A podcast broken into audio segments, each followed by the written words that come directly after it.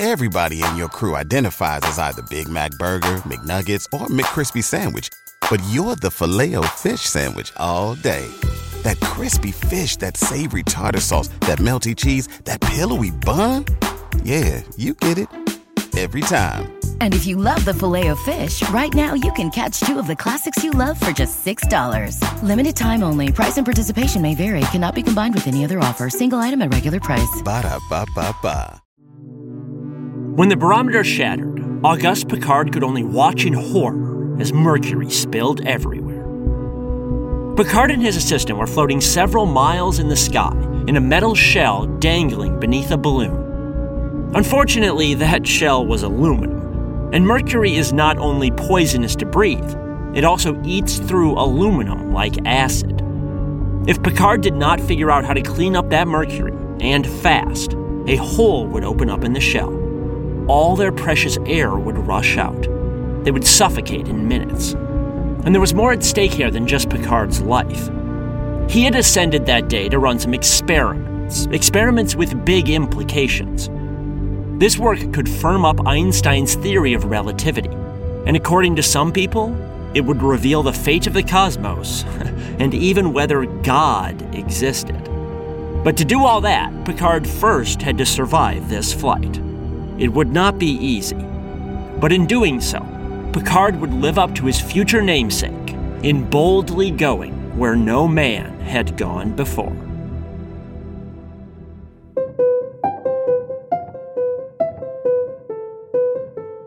From the Science History Institute, this is Sam Kean and the Disappearing Spoon, a topsy-turvy, science-y history podcast where footnotes become the real story.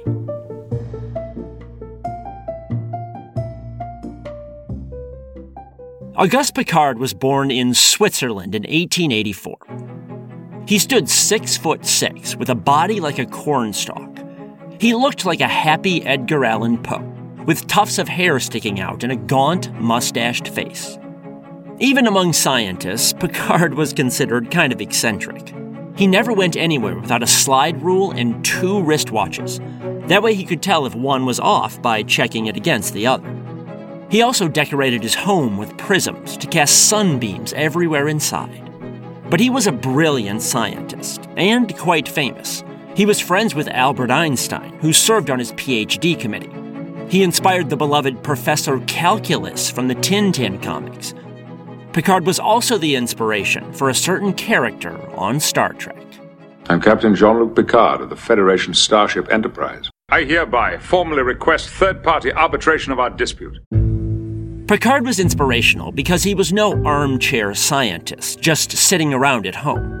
Despite his gangly frame, Piccard served in the Swiss military, in fact in their balloon corps. And he realized that his ballooning skills could help him answer some pressing questions in physics. One question involved the Michelson-Morley experiment we heard about in the first episode of this three-part series. In 1887, in Cleveland, Michelson and Morley measured the speed of light. And they found that the speed was the same no matter what direction they traveled, which did not make much sense. That finding also violated Newton's laws of physics. Overall, the Michelson-Morley experiments were a big mystery in science, and a big embarrassment. For decades, no one knew how to explain their results, until Einstein came along. There's no time to get into all the details here. But Einstein proposed that light always travels the same speed no matter how you measure it or what direction you're going. He also proposed that light was the universe's ultimate speed limit. Nothing can go faster than light. All the bizarre effects of relativity you might have heard about are consequences of light's constant speed. The twin paradox, the interweaving of space and time, the fact that time slows down the faster you move, the constant speed of light explains all those things. It's a fundamental feature of how the universe works. But not everyone appreciated Einstein's insight. In fact, his ideas struck some people as spooky, even blasphemous. Time can slow down? The universe had a speed limit? Newton was wrong? How can that be? So, certain scientists set out to disprove Einstein. Mostly they failed. But in 1921, the American physicist Dayton Miller reran the Michelson-Morley experiment on Mount Wilson in California at an elevation of 5,700 feet. And according to Miller, at that elevation, the speed of light varied, which was a big deal. Einstein built all of relativity on the invariant speed of light. So if light speed actually varied, Einstein was in trouble. Now, Miller's announcement left Einstein furious. He felt certain that Miller was wrong. It made no sense for scientists in Cleveland to get one result and scientists in California to get a contradictory result. As he said about Miller's work, "Subtle is the Lord, but malicious he is not." Still, Einstein could not insult Miller publicly. It wouldn't be gentlemanly. And Einstein was no experimentalist. So he had to turn to his disciples to defend his honor. Disciples like Auguste Piccard. Miller claimed that the speed of light varied at higher elevations. Fine, Piccard said. Let's elevate things even more. Let's rerun the experiment in a balloon. In 1926, Piccard ascended in a balloon to 15,000 feet. And when he reran the Michelson-Morley experiment there, he found no variations in the speed of light. Miller was dead wrong, and his reputation was disgraced. Meanwhile, Einstein was thrilled. He sent Piccard a personal letter of thanks. But Piccard wasn't satisfied to stop there. People were still questioning Einstein's work. And then even wilder ideas started burbling up about so-called cosmic rays and their possible connection to God.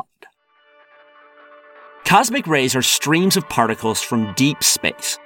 Delightfully, they were first discovered atop the Eiffel Tower when scientists noticed some electrical equipment up there going haywire. Cosmic rays stream down from space by the trillions, a constant invisible rain pelting the Earth every day, every second. They're pelting you right now. So what are these particles? That was the controversy. One group of scientists thought that cosmic rays were just regular old subatomic particles raining down from space. Protons, electrons, stuff like that. Other scientists proposed something radical. They said cosmic rays were photons, bits of light. And the radical part was the source of these photons. They claimed that these photons were new atoms being spontaneously generated in space. In fact, they said these new atoms being born gave rise to new stars. They actually called cosmic ray photons the birth cries of stars.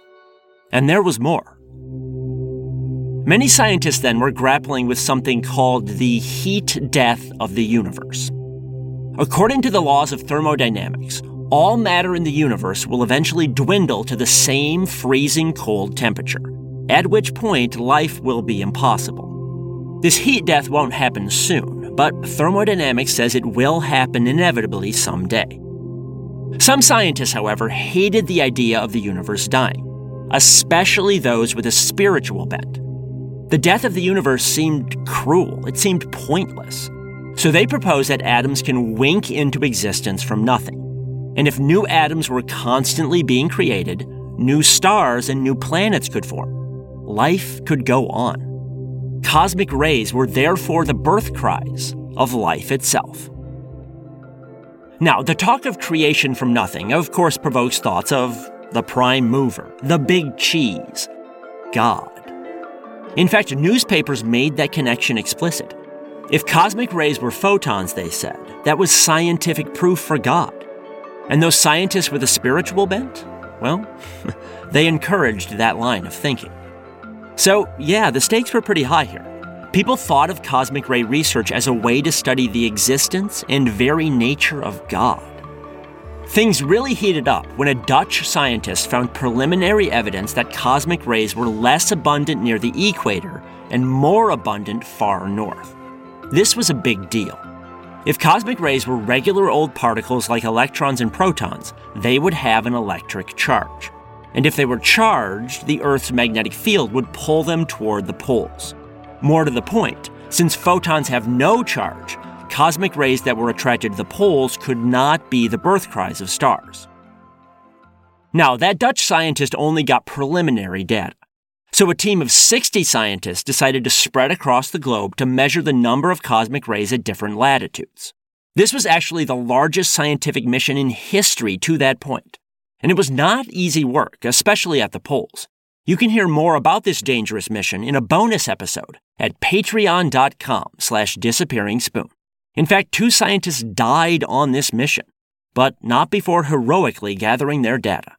That's patreon.com/disappearingspoon. When the polar mission wrapped up in the early 1930s, there was clear evidence for a higher number of cosmic rays near the poles. It seemed like case closed. Cosmic rays were charged particles, not photons. Unexpectedly, though, the spiritual scientists parried. They said, sure, there might be more charged particles near the poles, but they denied that those particles were cosmic rays. Instead, they claimed something else. They claimed that the photons, the birth cries of stars, were streaking in and colliding with air molecules in the upper atmosphere. These collisions supposedly shattered the air molecules and released other particles that happened to be charged. And it was these secondary particles that the polar mission had found. Overall, then, the godly scientists said that the mission to measure charged particles had not proved them wrong. To the contrary, it proved them more right than ever.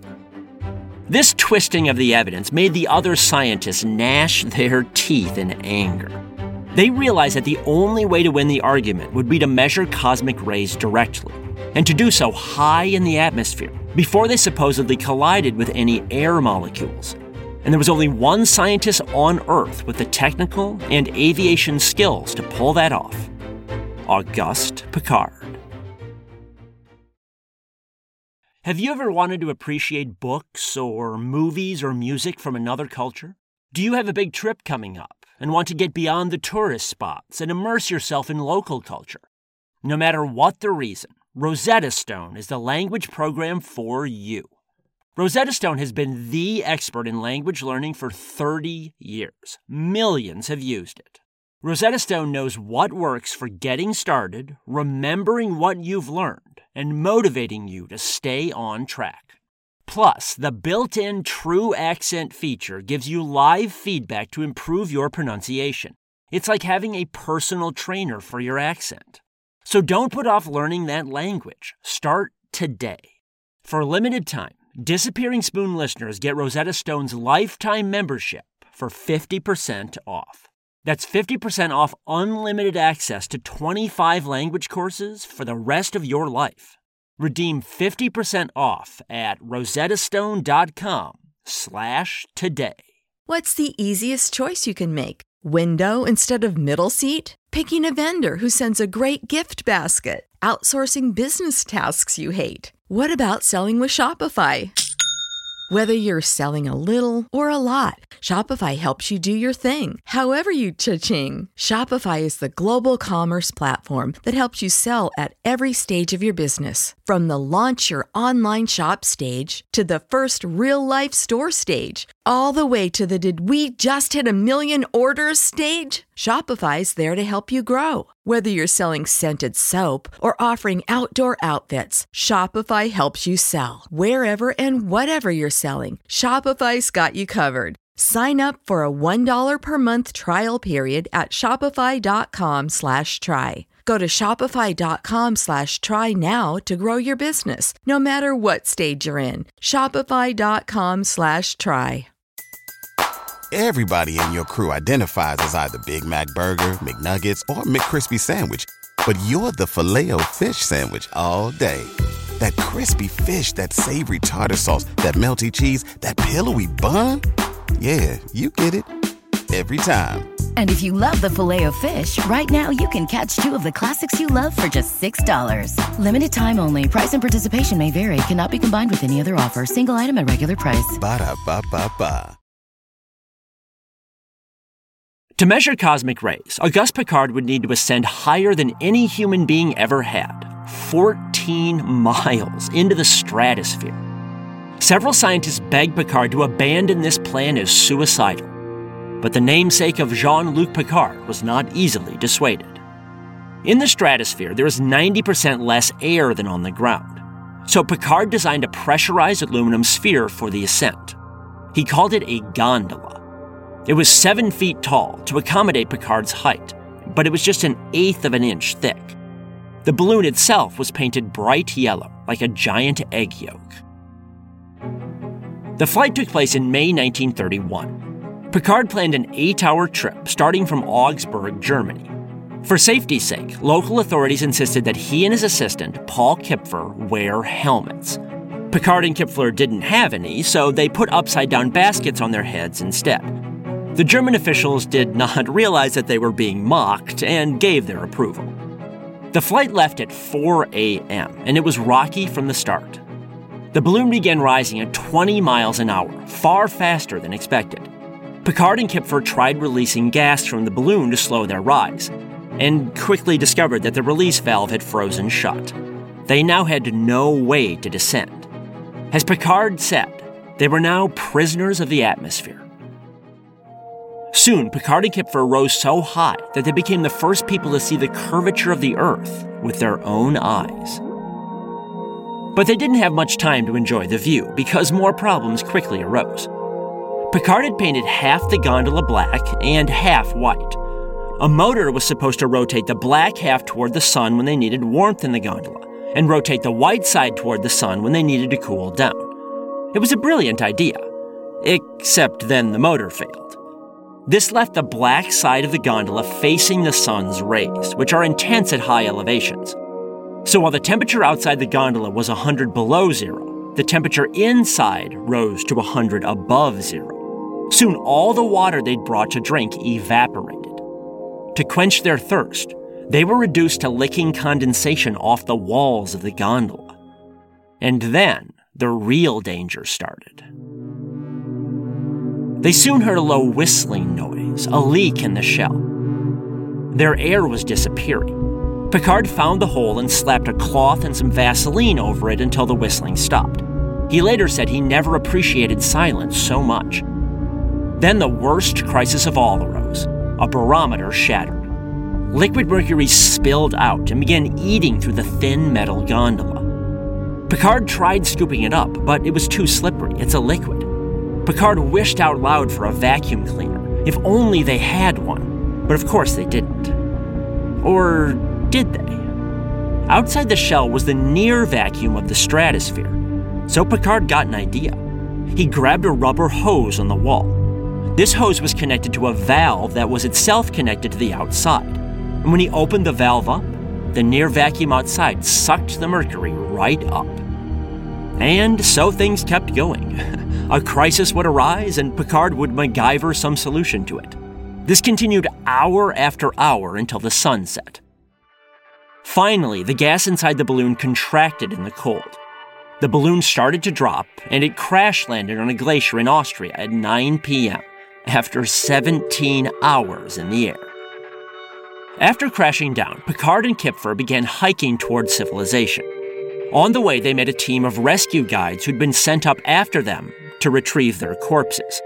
They assumed that no one could have survived such a harrowing journey, but Picard and Kipfer had. For simply surviving the flight, Picard became a celebrity, especially in aviation circles, and for good reason. His pressurized, airtight gondola inspired the modern fuselage that allows airplanes to ascend to incredible heights. We would not have modern aviation without Picard. And the work had profound implications for science. Now, between all the times he nearly died, Picard did not get a lot of science done on that journey. But the little data he gathered supported the idea that cosmic rays were charged particles, not the photon birth cries of God creating new stars. Later, other scientists made other balloon journeys that provided further support. They drew on Picard's innovative designs, and they took courage in his example. In fact, their work soon provided the strongest evidence yet for relativity. Again, the God-fearing scientists had talked about photons colliding with air particles high up in the atmosphere and creating new particles. They were wrong on the details here, but they did get one tiny thing right. Cosmic rays do collide with air particles in the upper atmosphere and produce exotic new particles. These new particles are called muons. Muons are like fat electrons. After they form, they streak toward the ground. However, muons are fragile. Their half-life is 1.6 microseconds. Given that short life, as well as how high up in the atmosphere they form, most muons should disintegrate long before they reach the ground. But they don't. Scientists find gobs of muons at ground level. So how is that possible, given the distance they have to travel and their short lifespans? The answer is relativity. Muons move so fast relative to Earth that their internal clocks actually slow down. It sounds bizarre, but Einstein's relativity predicts that this will happen. It's called time dilation. And time dilation for muons remains some of the most compelling evidence we have that relativity is correct. And we can trace it all back to the pioneering work of Auguste Piccard. Picard's combination of derring-do and scientific genius is nearly unrivaled in science history. As one observer said, it's like Einstein getting into Apollo 13. And Picard did not stop with exploring the heavens. After his record-setting ascent into the stratosphere, Picard got invited to a dinner with Charles Lindbergh and Amelia Earhart, a nice honor. But the oddball Picard was most interested in talking with a fellow explorer at the dinner, a man who specialized in deep-sea diving. The explorer asked Picard what he had seen way up in the sky on his balloon flights. Picard thought and then answered, well, no angels. Picard then asked the explorer what he had seen 3,000 feet down in the briny deep. No mermaids, the man answered. It was a lighthearted joke between the men. But the conversation about deep-sea exploration got Picard thinking. That explorer had descended to just 3,000 feet, roughly half a mile. But the ocean reaches 7 miles deep in certain places. Was it possible to reach those depths? After conquering the air, Picard was itching for a new challenge, and he decided that his next adventure would be underwater, and that he would be joined by his own son. You can hear all about it in next week's episode.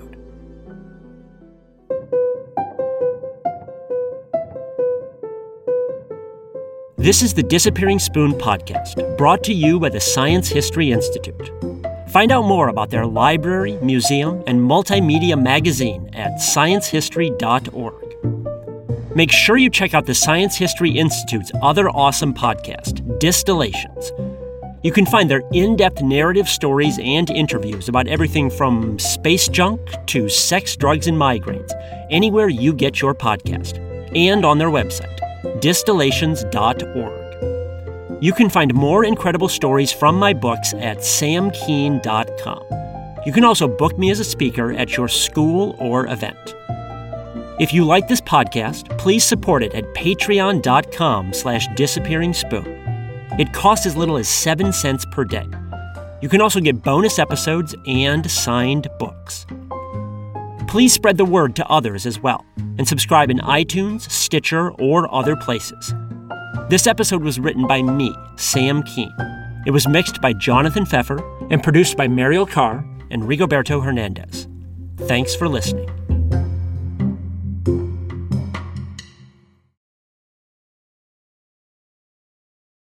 When you visit Arizona, time is measured in moments, not minutes.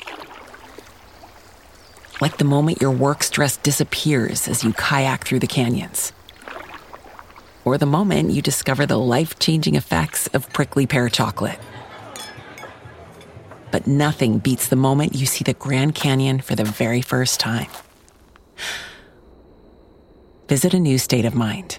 Learn more at hereyouareaz.com. Everybody in your crew identifies as either Big Mac Burger, McNuggets, or McCrispy Sandwich, but you're the Filet-O-Fish Sandwich all day.